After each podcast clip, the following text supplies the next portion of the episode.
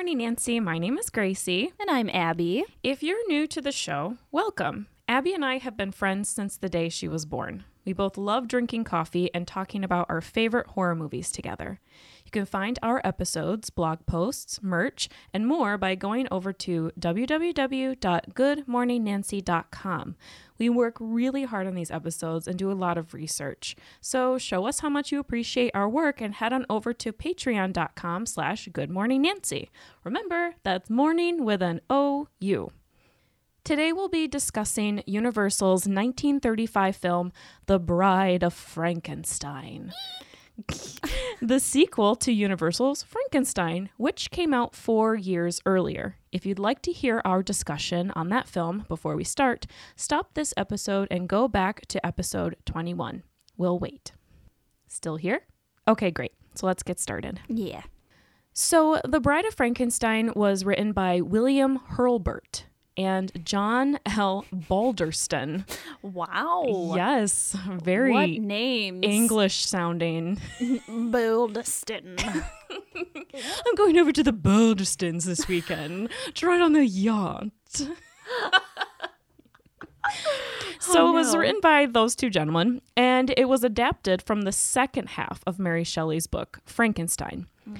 The film was directed by James Whale, who also directed Frankenstein, and it stars Elsa Lanchester, Boris Karloff, Colin Clive, Una O'Connor, Valerie Hobson, who replaced Mae Clarke, who was in the first Frankenstein, and Ernest Thesiger.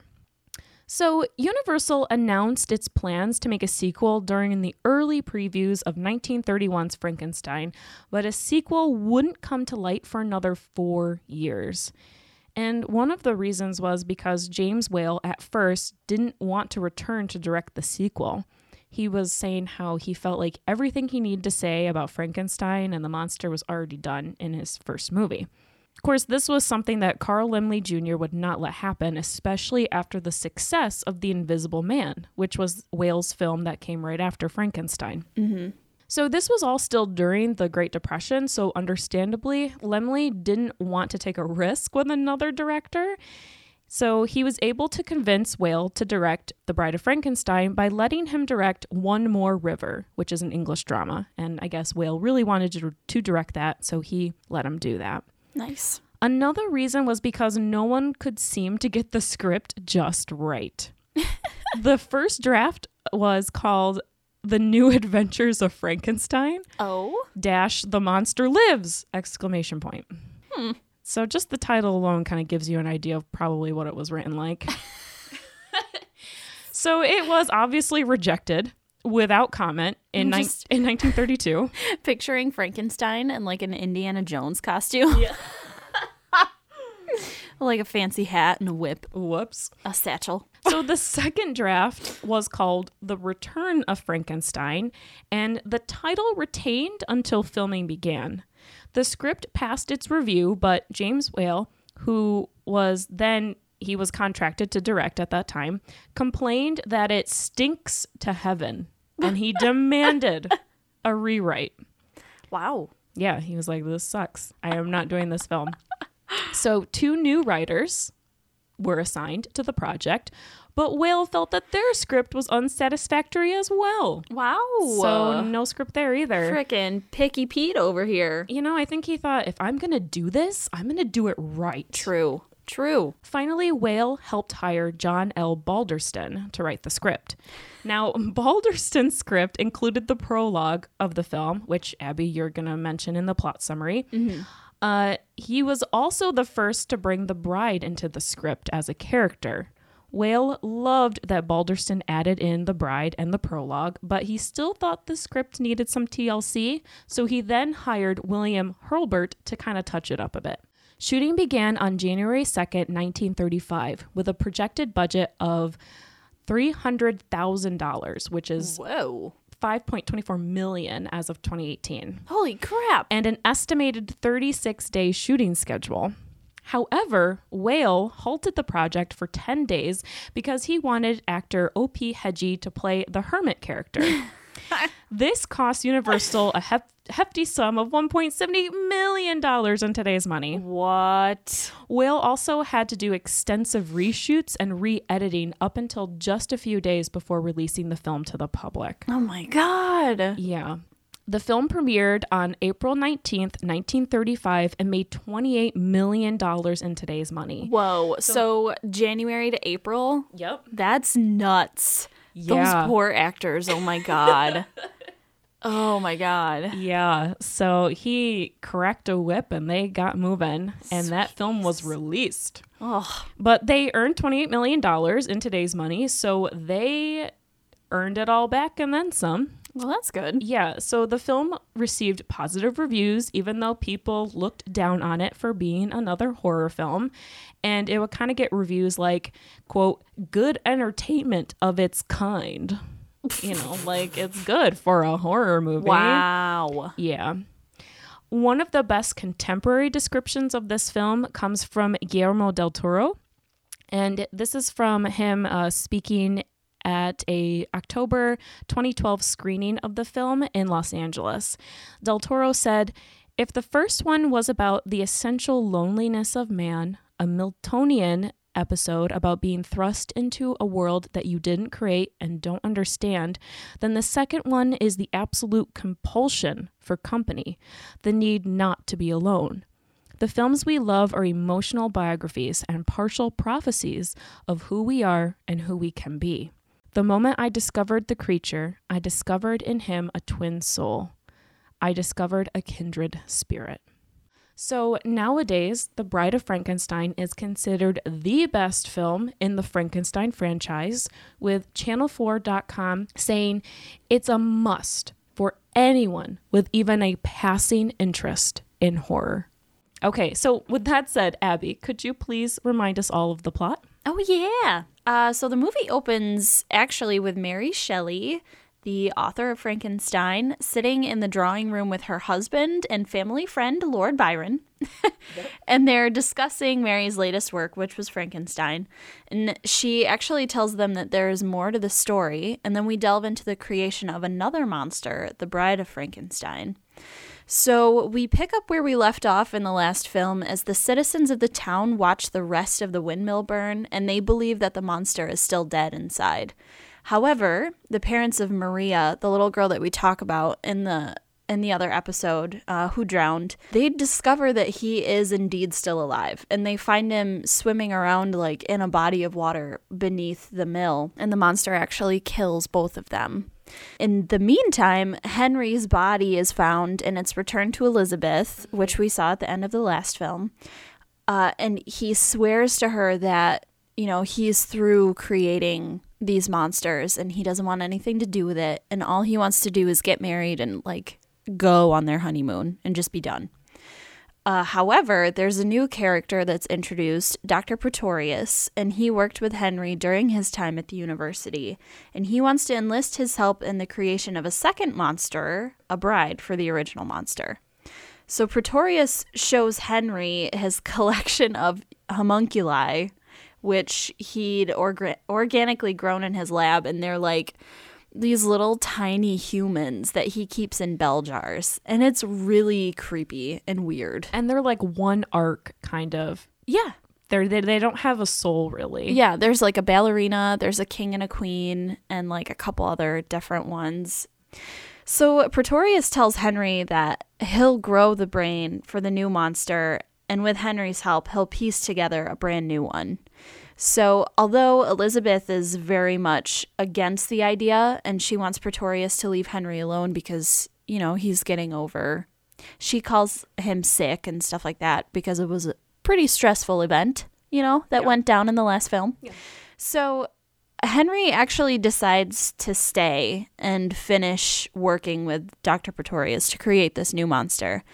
Meanwhile, the original monster escapes the mill and he's been having adventures of his own. And um, he meets a blind man who teaches him how to communicate and he introduces him to, you know, like music and alcohol and cigars.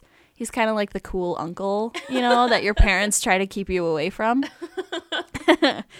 but now the monster is able to talk and he can communicate his feelings and stuff. So when he meets Dr. Pretorius, he learns that the doctor plans to make another monster for him. And, you know, he calls it a friend and stuff like that. So he is pretty thrilled about it. And, you know, he wants him to get working on it right away.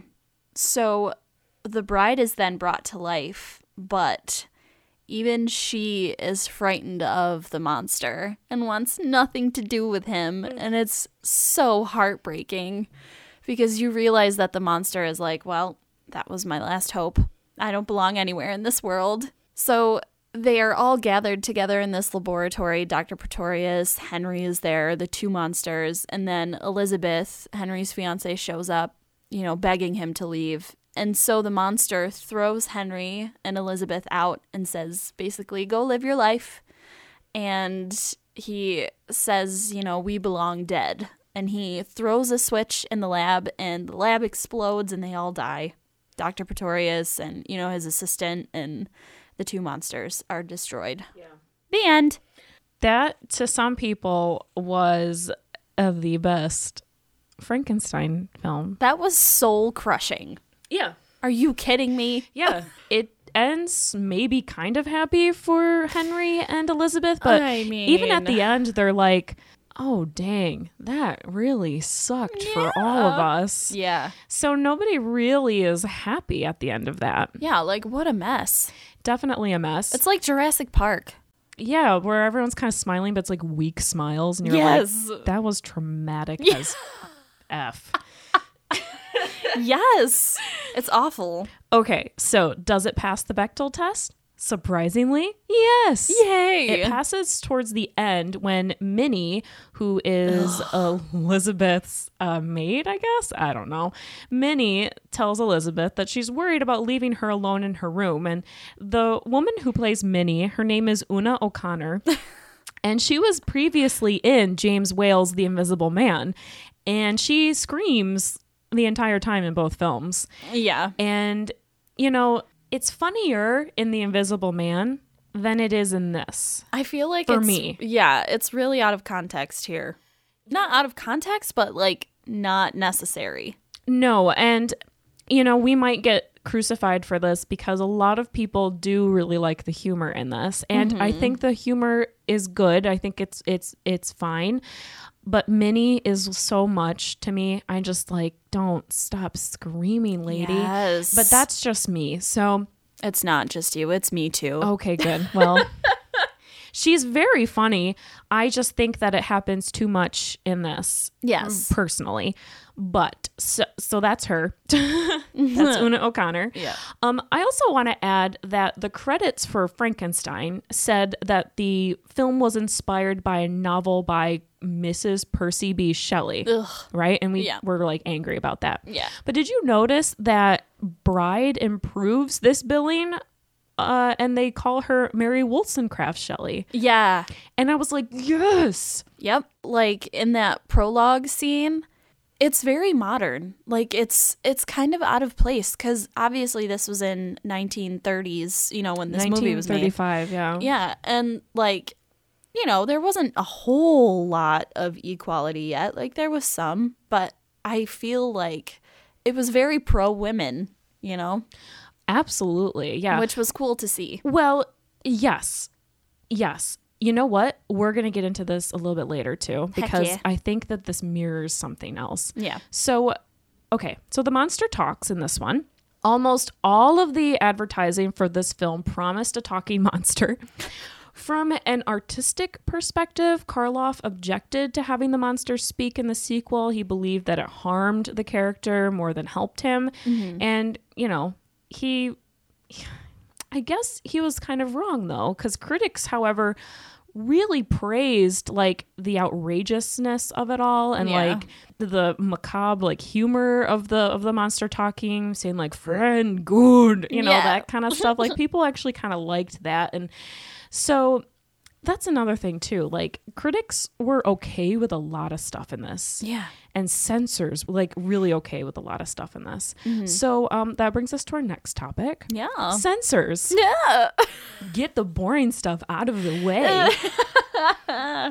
so, censors in other countries took issue with a scene in which the monster looks lovingly upon the body of his unanimated mate, Yikes. Fearing that the scene could be interpreted as an endorsement for Necrophilia. that's right. Are you kidding me? They were like, that monster's gonna bang those bones. Oh my. Oh no. New meaning to jumping someone's bones. Yikes. Oh no. yeah. So that obviously doesn't. I mean, people were probably like, well, I wasn't going to, but now that you've given me the idea, we do not endorse necrophilia on our show. P.S. Don't do it. that is a ticket straight to hell. But listen, so that was overseas, right? So that was like, you know, British people, I'm Well, guessing. you know, I do have to say though, Mary Shelley did have sex on her mom's grave, so there is that. She is my hero. oh my god. Oh, man. Okay, so listen.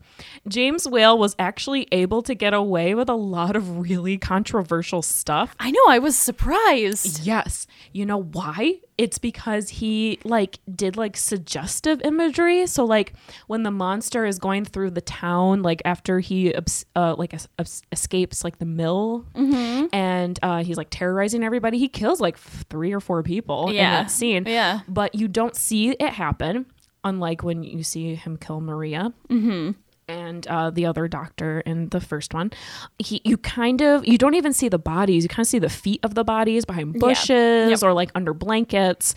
So he was like able to get away with the monster being like a horrific murderer because you can't like you never see the the deaths happen and you never see the actual bodies Yeah. he also used humor. So yeah, so mm-hmm. right. So there's Yeah. a lot you guys notice when you watch this film. Hopefully you've already seen it. There's a lot of different scenes where characters talk about really controversial stuff, but they do it in the form of humor. So it just flew over censors' heads. Yeah. Like they were just like derp to derp, like didn't get it. And so they were like, this is fine. yeah, well, it's like the scene with Pretorius in the Yes, lab. here we go. Like, holy crap. Yeah, so let's so Pretorius was basically made for the controversial humor that mm-hmm. James Whale wanted to fit in. So let's talk about this very sinister new character, Dr. Pretorius. I hate his face. I know. What did I tell you his mouth looked like? Oh, a, cat's. Cat's butthole. It's like puckered and weird. We're 12. Oh god. But it's true. Yeah. so this character does not exist in Mary Shelley's novel. He is a completely new character uh, made up for this film. So, Abby, what do you think of Pretorius? I mean, I hate him. I hate him. Yeah. But I kind of don't because he's, I mean, you have to have the character that's like the devil's advocate, literally, because, you know, he talks about how the Bible is kind of like a joke, I guess, and that like man is the ultimate God and we have the power to create this stuff, which was, you know, pretty ahead of the curve there, like way ahead of the curve. I don't like Pretorius because he basically like steals Henry away from Elizabeth and he's like "Mm, no I need you. And he's he does it selfishly but he tries to make it seem like Henry you want to do this. It's you know it's something that you know you've been working for your whole life and wouldn't it be so great if we made another monster? And he just is like he's a weasel you know? Yeah, but he has that great face, that weaselly face too. Yeah. he kind of reminds me of um the guy who played General Tarkin from Star Wars Peter Cushing. Yeah, he reminds me of him, He does. but an uglier, oh. like I don't Curly haired yeah, version. yeah, yeah. So allegedly, Whale told Thesiger, who's the actor Ernest Thesiger who plays him, he alleg- allegedly told Thesiger to play Pretorius like a quote over the top caricature of a bitchy and aging homosexual.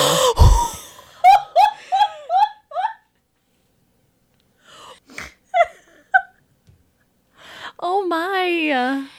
So, uh, some modern film scholars have attempted a like gay reading of the film, inspired in part by the knowledge that director James Whale was openly gay. Wow. He was not closeted to anyone in Hollywood. Everybody knew that he was a gay man. Wow. Yes. Progressive. Very. Uh, Colin Clive and Ernest Thesiger were both bisexuals. What? Mm-hmm. Dang. And, and Thesiger was also known for his like campy impersonations, which was why James Whale wanted him to play Pretorius. He knew that he could get somebody to play the character like that. And, right.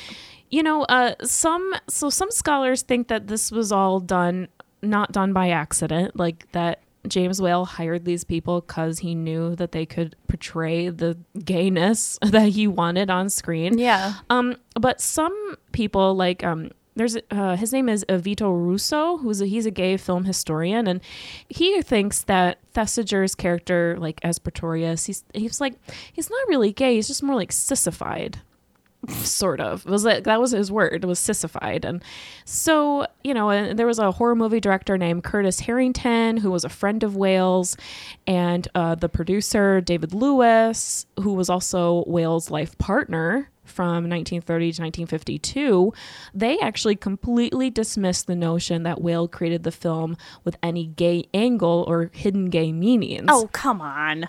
Well, listen though, and then I, because I agree, but I think that James Whale's biographer, uh, James Curtis, said it best. He says that um, people see the homosexual interpretations of Whale's work as sort of like reactionary.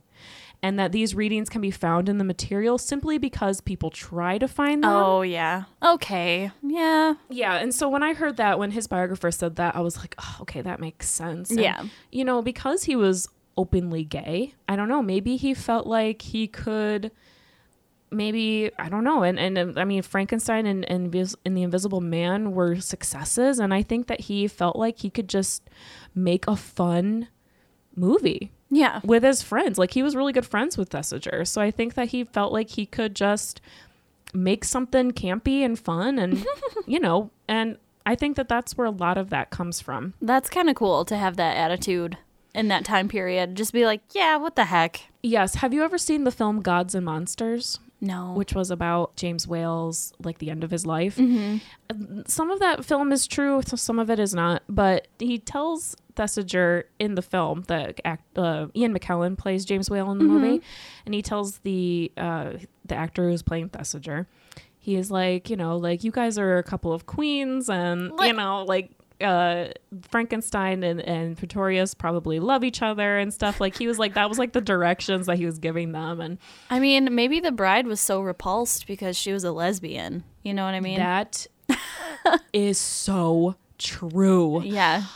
She's like, "Ugh, No, but Why? seriously. oh man. Okay. Okay. So such excitement. yes. Uh, but still, people can't seem to get around the gay themes, right? Like, there's they're obviously there. Um, so the old like horror films do have a certain renaissance for gay people. Uh, and this is from author and film historian David Skal in his book The Monster Show, which is a great book. Yeah, he says monster movies are about like sexual sexual repression, Yeah. among other things, and homosexuality is one form of sexuality that has traditionally, obviously, been repressed. The monster himself can be looked at as a homosexual, uh, trying to find love and friendship, and you know, someone who is just like him. Because like only the blind hermit like fails to pass judgment in this whole Yeah, exactly. film and and this can be read as well challenging people to revisit their tolerance for those that appear abnormal and not immediately deem them as destructive forces in society.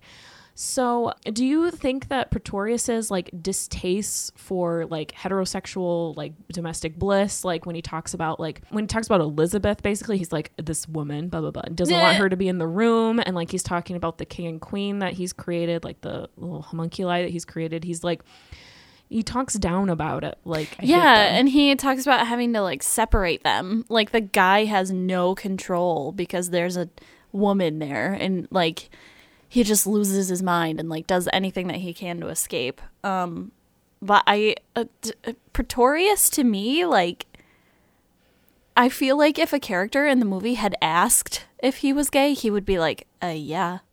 like yeah, I think that that's uh, I think that's James Whale kind of like I think it is him intentionally, maybe unintentionally. Who knows? Because Yeah. he was gay. Like maybe Because it was so normal for him and he was maybe trying to normalize it that he didn't Yes. feel like, you know, like this shouldn't be controversial. Like this is just right.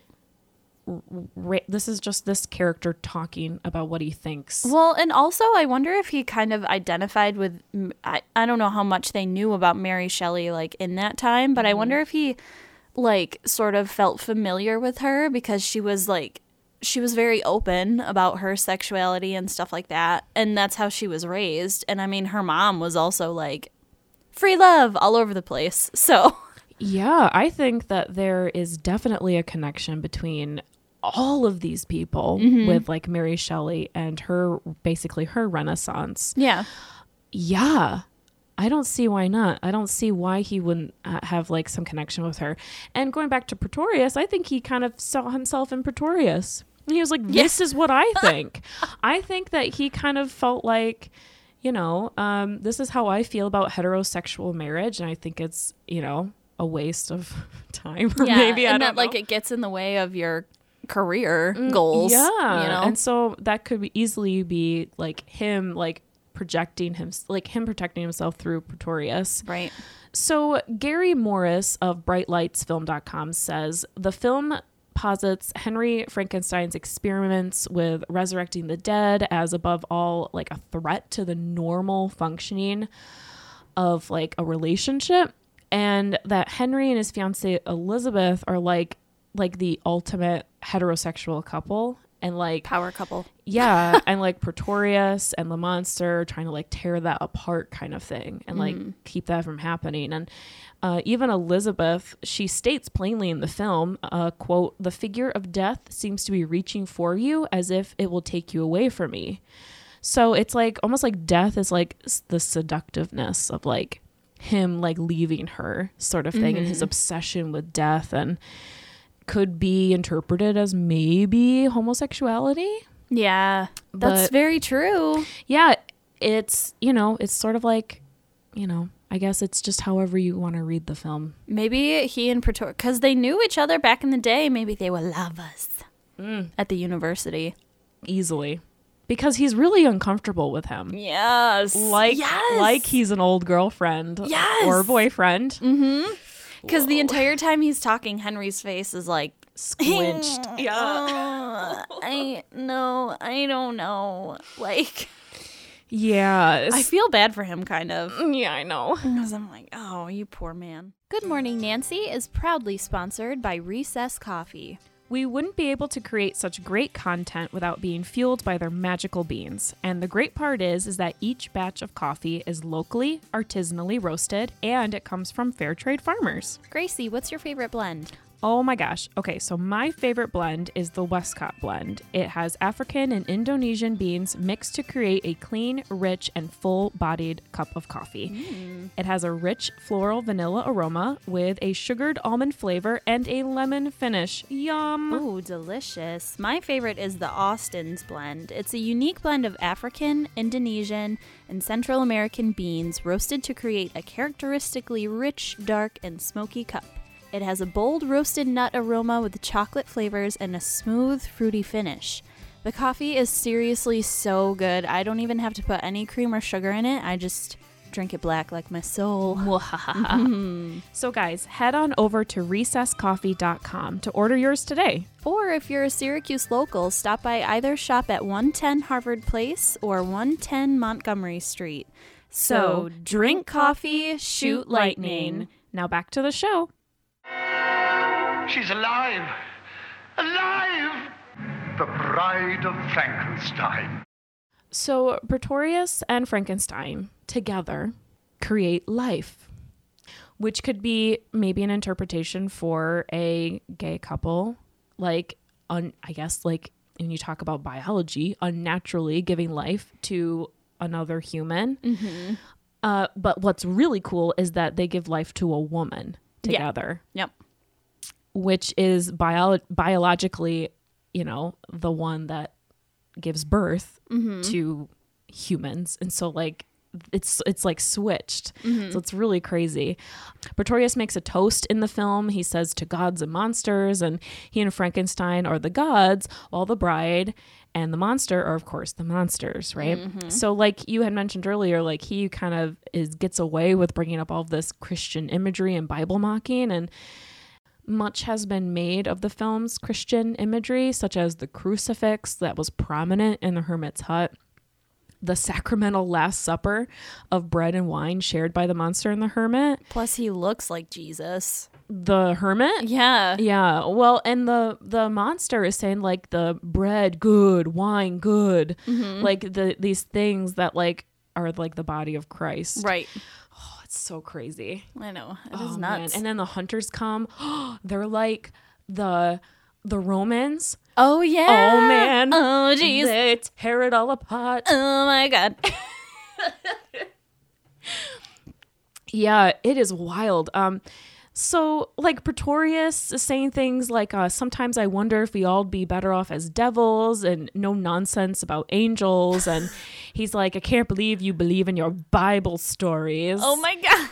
And I yeah, so I was watching this and I was like that blows my mind. how the heck did you were you able to say this but i think he also says something along the lines of fairy tales and bible stories like by putting in fairy tales he's sort of like eases people into that and Which is weird because you would think people would raise a stink about them being compared or like grouped in the same, right you know. but no everyone was like oh yeah okay like Uh, literally right, okay. everyone was like so dumbed down by all of the humor that they didn't get all of that imagery and it passed censors That's crazy. yeah it's pretty actually it's pretty awesome Well, yeah, considering, you know.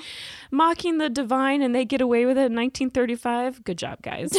so, Elsa Lanchester as the bride. Oh, So, in case none of you guys like recognized uh, Lanchester, she plays Katie Nanna in Disney's Mary Poppins. yep. She's an older woman in that. The bride's iconic hairstyle was actually Lanchester's real hair, and it was styled around a wired net. Wild. Yes. That's so cool. uh, she got the idea to do like the cackling and like like hissing noises.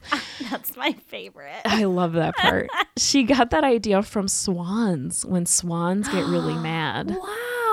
Yeah. So Oh, that's so cute. she actually wasn't too fond of Jack Pierce, who was the makeup artist. Mm-hmm. Apparently, Jack had a huge ego and he had a rule that he was the one that was supposed to greet you every morning and he was supposed to greet you first before you could greet him. And she was like, Oh, honey, no. What? what a weirdo. Yeah, she's actually the only one that I can recall uh, from doing all of these because we've talked about Jack Pierce before a few times. This is the first time I've ever seen anyone be like, he's kind of a jerk. Wow. But yeah, she was just like, "You guys hear about this guy Jack Pierce? yeah, he's he's a jerk." Yes. Get it. Yeah. So, Abby, what do you think it means for us to have a female monster? It's I mean it's out of the ordinary, especially for the universal monsters because I can't really think like off the top of my head, none really come to mind. It's always men. And I don't know if that speaks to like the egos of men and like how they internalize their problems and then it like turns them into monsters because it gets so blown out of proportion. But like she is so different from any of the monsters because she's just like she's very autonomous. Like Well, she yeah. she is made for a purpose and that purpose is to, you know, like be the bride of Frankenstein or be the bride of the monster. And then she's like, uh, "No, I'm not about it. You ugly." like I can do better. Well, and she's yeah. just like, yeah, F this. Just give me a minute. And like, I was literally just born. yeah. I just figured out what I wanted my hair to look like for the rest of my life. I just got done putting on all this makeup. I just imagine Pretorius putting on her makeup being like, this is gorgeous. she was also, I think, the first female monster because uh, Dracula's daughter didn't come out until the next year, which Oh, I think was the second one. So she's definitely a staple. And, you know, for more more reasons than one, that's one of the main reasons is Which that is- she was very defiant. Like it's nuts to me because she only got she got less than ten minutes of screen time. Like Oh, less than 5, I think. Yeah, yeah, yeah. And- she's not in it for very long. but sh- her character made such an impact. You know. Yes. Like there is a huge, deep feminist subtext in this film mm-hmm. just because she, like you said, like she, like love can't be manufactured. Right. You know, uh, Pretorius is all about these homunculi and they have one arc, right, in their story where like king loves queen, queen doesn't love king. Archbishop doesn't like either one. Uh, whatever. Well, and he even says like the ballerina gets really boring to watch after a while because she just does the same thing, and it's like, well, you created her that way. right but he can't do anything else and that's why he needs frankenstein mm-hmm. because frankenstein is the one who can like literally put the soul into the body and pretorius can just create like these like dolls these moving and living mm, dolls that mm-hmm. don't know anything and like they i assume that they wanted her to like him right because Yeah. that was the goal and when frankenstein gets involved like pretorius fails because pretorius can just make you know things do what he wants them to do Right. and frankenstein doesn't have control over that he just creates life like Well, if you like look at it too, Frankenstein, Dr. Frankenstein creates something like with feeling and like that can function with emotion. But Pretorius was the one who grew the brain for the bride and she wakes up and she's like what the hell? That's true. He did make the brain. The Yeah. brain is not from another body. The heart is, though, which is really interesting. Mm-hmm. So I don't know. I think there's. Okay, so I was watching this with my sister a while ago and think it was Pretorius. Correct me if I'm wrong, guys. Either Pretorius or Frankenstein say the heart is the most complex organ in the body. And her and I looked at each other and she goes, Did he mean to say the brain? Yes. yes. So fake science in this whole thing. And I think if we kind of switch it, I think the heart is meant to function like the brain. Mm-hmm. And I think because Frankenstein worked on the heart, you know, the natural part of her body, that her heart says, I don't love this monster. Mm-hmm. You know, obviously it's her brain telling her heart, but fake science in this Right, yeah. film. pseudoscience. Yep. So her heart is telling her that I'm not in love with this creature. Yeah. And that's the part of her that's natural. And that's like, no, like you said, like, this is not going to happen. I don't like him. Yeah. So, okay. Am I also reaching by suggesting, going back to when we talked about earlier, the prologue, am I reaching by suggesting that Lord Byron and Percy Shelley and Pretorius and Frankenstein are the same people, respectively? And Mary Shelley and the monster are the same? Because Mary Shelley is played by the same actress who plays the bride. Mm-hmm. Is it like a metaphor for like her deep darkness that maybe these two men thought that they helped create because they were with her when she wrote it and they've like they're they're always like flanking her too Yeah. in that prologue like they're always like talking about her beauty and like treating her like she's a baby and like when she pricks her finger like they both run over to her and they're like oh my god are you okay I don't think it's reaching. I think it's just like a parallel universe, kind Yeah. of. That and she's like, "Let me tell y'all a story," and she like sits him down and she's like, "This is what's going on," but it was her way of being like, "I am a grown woman and like I can make my own choices, and I don't need you to tell me that my work was great because I already know that it's great." Like, Yeah, and like Byron is very like flamboyant and he kind of is sexually aggressive. he is And very the much like- tongue roll. I can't get over it all the mm. time with a rah. And I'm like, what is this? yes. yeah, and uh, that's very much like Pretorius and Yeah. then Percy who is portrayed as the very successful but quiet one is very much Mm-hmm. like Henry Frankenstein and yeah, I just feel like they are like that's like a mirror image. Yeah. I think of the prologue and the ending is is of them, which Mm-hmm. I think is kind of neat. I think it's interesting though that they did use Elsa for both characters. I Yeah. think that is so cool. James Whale wanted that. He was like, there is no way. And this was another thing that kept the movie from being produced. He was like, if Elsa Lan- Lanchester does not play both Mary and the bride, I'm going to get real mad. and Universal was like, okay, God. So, Jeez. so he wanted her. That was very intentional. He wanted her to be the same person. And I think that was a metaphor for like her darkness of being like flanked by these guys and like mm-hmm.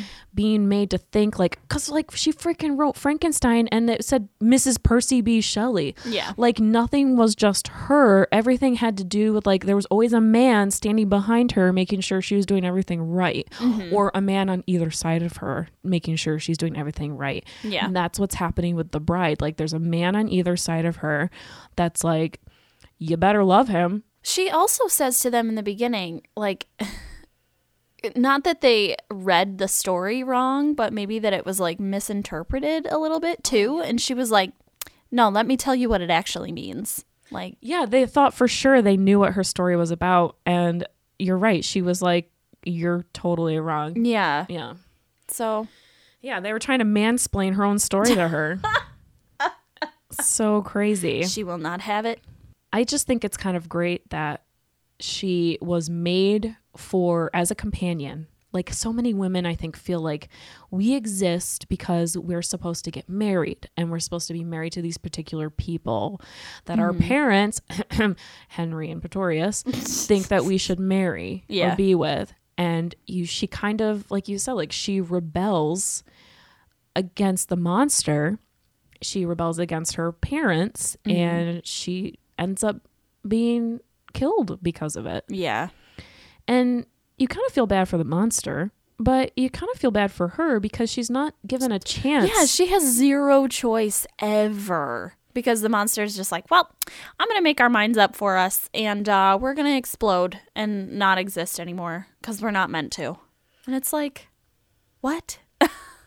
Yeah, it- like you're supposed to feel bad for the monster, but I feel bad for her because she she makes a choice that doesn't help anybody except herself and toxic masculinity gets involved and Ruins the party again. yep. Shout out to my favorite murder. Yeah, seriously. Um, and she gets murdered. yeah. It freaking sucks. it does suck. Yeah, and it's sad and you know, like the monster being sad about her not liking him is very emotional and I do tear up every time because you He was friend zoned. I mean, he kept calling her friend. He's like friend, friend and she's like okay, but that's it. If you don't want me to be your friend, then you need to be clear about it, monster. Sorry, I just got really hyphy there. Just have really strong feelings about the friend zone, which doesn't actually exist. Okay, so that was good. Final thoughts. Rob Nixon of TCM.com said The Bride of Frankenstein shines as one of the most inventive, atmospheric, and slightly humorous movies in the Universal series. More notable is how well it stands up to some of the best films of the decade, bringing even those critics who looked down on the horror genre to begrudgingly admit its merits. So, Abby, why, of all horror movies, do you think that critics who don't like horror look up to this film particularly? Well, we have mentioned it uh, before when we've talked about the Universal monsters, and like I've said things like, you know, the monsters have a lot of human qualities, and that's why people identify with them so much. But I think critics maybe like this movie so much because it doesn't have like a storybook ending and it doesn't end like a fairy tale. Like the monsters don't fall in love and like get married and have kids. They're destroyed and the doctor who came up with the idea is destroyed along with it. And you know henry he swears that he's never going to do it again and like runs away and you never hear from him ever again after that so i think it's kind of that like it's it's kind of that thing where if it sounds too good to be true, it probably is. So, you know, the monster got his hopes up and he's like, "Oh, yes, I'm finally going to have somebody like me and I'm going to have a friend and they're going to love me." And she's created and absolutely hates him. You know? So he's like, "Well, frick, I guess this isn't going to work. Might as well die." so it's a very tragic ending. It's kind of like Romeo and Juliet where like the lovers don't end up together. They both die. And there is kind of a moral to the story. Yeah, don't play God. Right. Yeah. Definitely. Um, even the monster, like, don't get involved in something that's manufactured. Like, like we said earlier, like love cannot be manufactured. Right. It has to happen naturally. Yes, and you know, and I think I think that's great, and I think that one of the biggest reasons why is because there is a very gr- there's a lovely mix of humor and horror, mm-hmm. and I and I think that nobody knew they wanted that until this came out, Yeah. and that happens all the time now, right? So like Scream is like a very modern example. Hmm. Um, Insidious kind of uses that. Like Yeah, The humor to deflect. Yes, you know? absolutely. Like very modern. I mean, oh, Get Out is another Yeah. great example. Like where you use humor and horror together, and they are friends. Mm-hmm. And Friends. friend, exactly. Perfect. Yeah. jokes. And I think that that was something that was new, that had never been done before. And I think that that's why critics are like, you can't. This is so great because this is the beginning Of horror comedy. of horror comedy and it will never go away like horror rom coms. basically yeah seriously it's also about people who are repressed you can come from any sort of outsider position and you can definitely connect with this film Yeah. no matter who you are or what you look like like all of us feel like the monster or the bride or Pretorius or Yeah. Frankenstein in this film I think also everybody ends up in a position similar to this at some point in life. Like Yeah. you they talk about it in Nightmares in the Red, White and Blue. One of the horror directors says like, you know, you identify with the monster because you're like this skinny like nerdy kid and you know, you have your dream girl and she's absolutely repulsed by you and nothing that you do is right. And or even if you find someone who is in your circle who is similar to you because that's the thing that's they the bride. Yeah. She's in his circle yeah and they don't even have to like you either Yes, because she's a monster just like him, and even she rejects him. So Yeah. I think that's a good point. Being rejected by your own tribe yeah is a rough stab to the heart. Absolutely, and I think I think that's a, a big reason why critics really like this. Mm-hmm. Well, guys, thank you so much for listening to this episode of Good Mourning Nancy. We couldn't be here without you. Follow us on Twitter at Good Mourning Nan, Facebook at Good Mourning Nancy, and Instagram at Good Mourning Nancy Podcast. Again, if you would like to help support the show, visit patreon.com slash Good Mourning Nancy. Love you guys so much, and thank you for listening as always. bye